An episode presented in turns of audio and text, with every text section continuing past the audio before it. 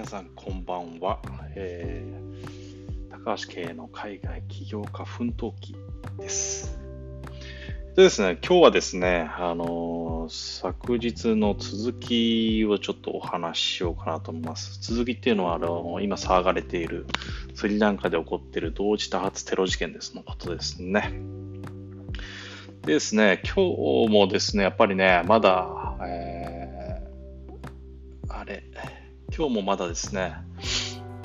インスタグラムとか Facebook などの SNS はまだ使えない状況ですね。うん、これは結構めんどくさいんですよ。まあ、VPN をね、変更して、アメリカとか日本からの VPN でね、入ったりしてるんで、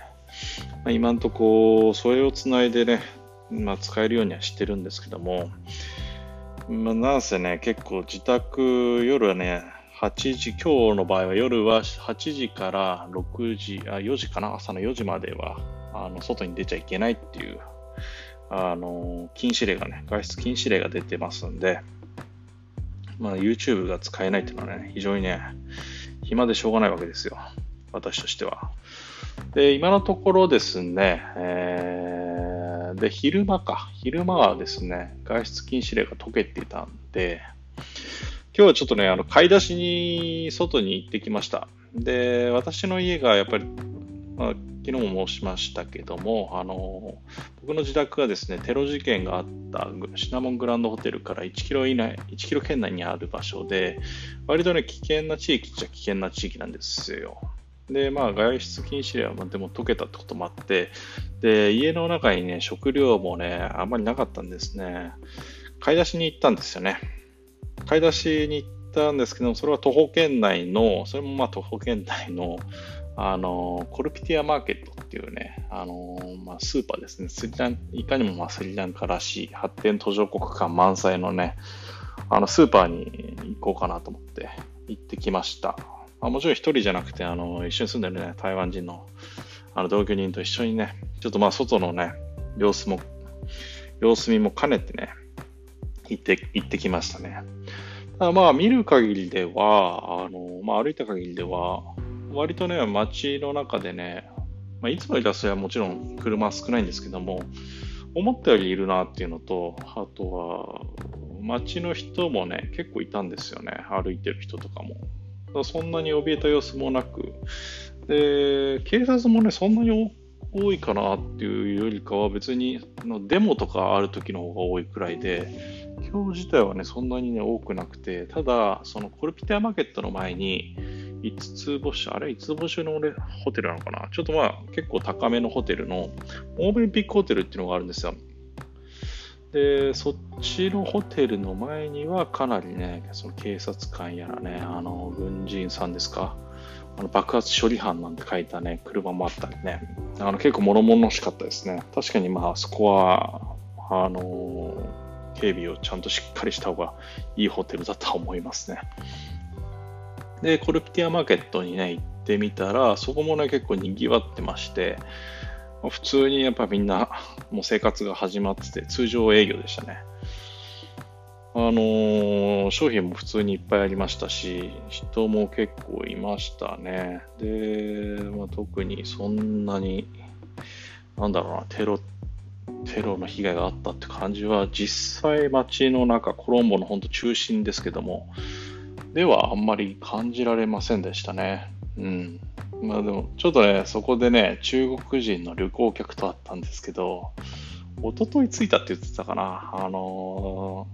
ー、非常にね、あの、こっちに住んでるか、住んでんのかとか聞かれたりね、してね、あの、私たち全然なんか、こんな状況になっちゃって楽しめないんだなっていう話をしてたんですけどね。確かにね、かなり災難ですよね。で、あと1点ですね。今日ね、実はね、NHK からね、取材を受けまして、まあ、どんな感じですか？みたいなね。あの、電話口で受けるのかなと思ったら、あの、家にまで来まして、自宅、自宅兼事務所ですね、事務所の方にまで来まして、あのー、電話口だけかなと思ったら、意外に、あの、すでにスリランカに入ってまして、カメラを向けられてインタビューしましたね。で、よく聞かれたのが、あの、まあ、どんな内容だったかな。まあ、どうでしたか、まあ、テロのニュースを聞いてどうでしたかっていうのと、まあ、それびっくりしましたっていうしかないですよね。で、あとはね、僕、まあ、旅行業もやってるんで、まあ、旅行業の人のインタビューを聞きたかったみたいで、旅行で、まあ、今後影響はありそうですかっていうのが多分焦点、まあ、彼らが聞きたかった答えだと思うんですね。まあ単純に、まあ、こちらでもまあちょっと説明したいなと思うんですけども、まあ、旅行ね、もちろんね、皆さんの予想通りね、あの、今現在ね、キャンセル、あ僕ね、あの日本人のね、ツアー、ツアーはやってないんですけども、個人旅行客を相手にね、あのー、車手配したりなんかもしてるんですよ。で、まあツアー、ツアーっていうかまあちょっと個人ツアーレベルなんですけども、そういったこともやってまして、うん、ただ、あの、4月25日に予約の入っていたお客さんは、とりあえずキャンセルですね。で、5月も多分キャンセルかな。うん。ですんで、やっぱり、こういった影響があるとね、あの、キャンセルっていうご連絡をいただきますよね。キャンセルっていうか、まあ、どうですかってまず聞かれるんですけど、そちらの情報をお聞かせくださいと25日行けそうですかみたいな感じで言われるんで、僕は正直やっぱ返すと、ちょっと今の状況で来てもらっても、来てもらってもというか、まあ、別の日程がね、もし可能であるならば、あの、今の時期は避けた方がいいんじゃないでしょうかっていう提案をね、するぐらいなんですけども、ただそういった面、いやそういうふうにね、まあ、やっぱ現地の旅行会社から聞くと、やっぱり怖くなってね、やっぱ、じゃあそうそうしますっていう形になるんですけども、結局は。せっかくね、楽しみにされた方はね、うん、非常に残念なんですけども、ただやっぱり今の時期にね、来られてもね、多分楽しめないと思うんですよ。まあ、いろいろ心配しなきゃいけないと思うんですし、まあ、自分も怖いと思いますし、あの家族もね、心配すると思いますんで、なるべく、まあ、今の時期は下げた方がいいかな、下げた方がいいかなと思いますね。で、やっぱり観光業、これから多分、こんな次元があるとね、下がっていくでしょうね。正直ね、スリランカの経済ってね、外貨獲得はね、あの、投資とか、まあ、ホテル建設などのね、投資案件だったりとか、あまあ、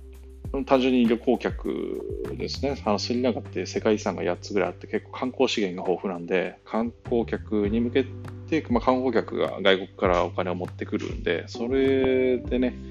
まあ、外貨獲得を図るのが多分ね、一番まあ盛り上がってるんですけども、うん。まあ、あとは、外貨獲得って言ったら紅茶の輸出ですかね。でもね、輸出量もね、そんな実は多くはないらしいんですよね。やっぱり観光とかね、投資がメインなんですね、今のところは。ですんで、これがね、あの、こんな事件がね、大きくね、報じられちゃうとですね、まあ、もちろんこの影響はね、避けられないとは思いますね。だから今後、ちょっと、まあ、なんていうんですかね、ルピーもね、多分下がっちゃいますしね、価値がね。うん、っていうんで、なかなか難しいかなとは思いますよね。うん、非常に微妙だと思います。微妙っていうかもう完全にちょっと下火だと思いますね。で、逆にね、あの、まあ、もう一つメインでやってる事業がありまして、あの、留学業っていうのをやってるんですけども、こっちはね、多分ね、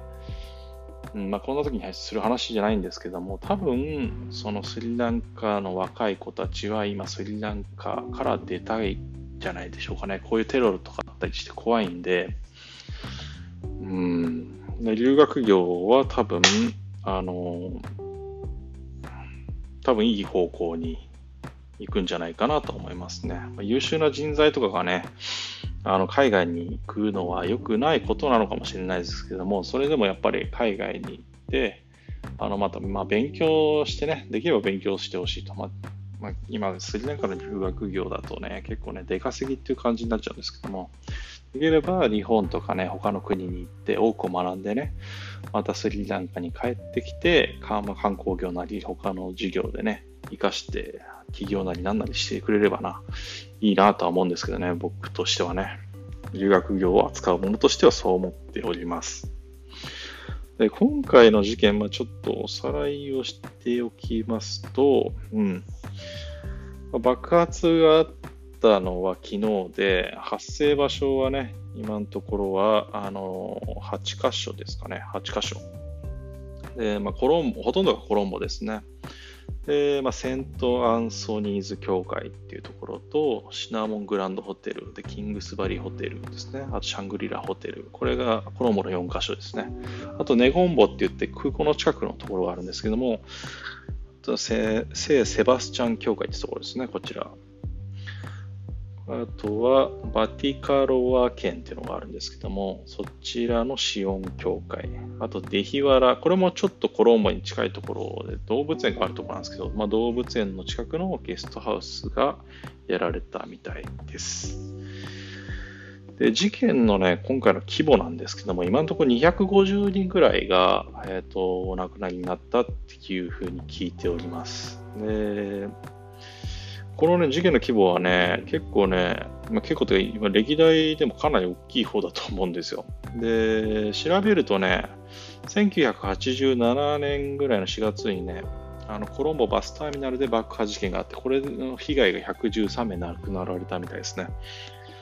で、あと109 1996年の1月にコロンボ中央銀行の爆破事件があって、これも91名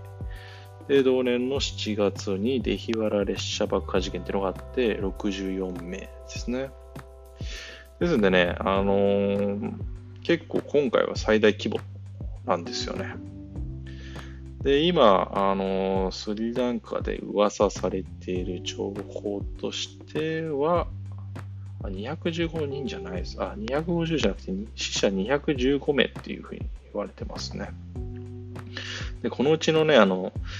35人が外国人の死亡が確認されて、で、残念ながら日本人も1名含まれているっていうね。まあ、本当に残念ですよね。うん、で、うん、参りましたね、本当に。で、まあ、この犯行も IS, IS とね、関係あるかもしれないともまあ、憶測ですけども言われております。で、あと爆発のね、まだね、危険性があるかもしれないっていう情報も上がってますね。20箇所ぐらいあるんじゃないかという話も聞いておりますし、で、今日もね、何個か爆弾をやっぱ見つけたみたいで、空港近くだったりとか、他のなんか教会の近くだったりとか、2個ぐらい処理したのかな。爆発処理班がうまくね、爆発させて、あの、処理をしたみたいですね。コントロールしてね。ですんでね、ちょっとね、まだまだね、あのちょっと不穏な空気が流れつつ、で、スリランカ自体は明日は多分通常運営というか、その、まあ、会社に行く人は会社に行くんっていうふうには聞いておりますね。こんな事態でも。で、まあ今日やっぱり街中見ても、まあそんなにね、まあ昼間はね、ちょっと安全なのかなというふうに、多分、うん、ちょっと早く帰らせる感じですかね。早期退社っていうんですか。で、うん、そういう感じの体制を取るかなと思いますね。またね、分かったら、あの、まあ、このポッドキャストの前に伝えていきたいなと思っております。で以上です。それでは、さよなら。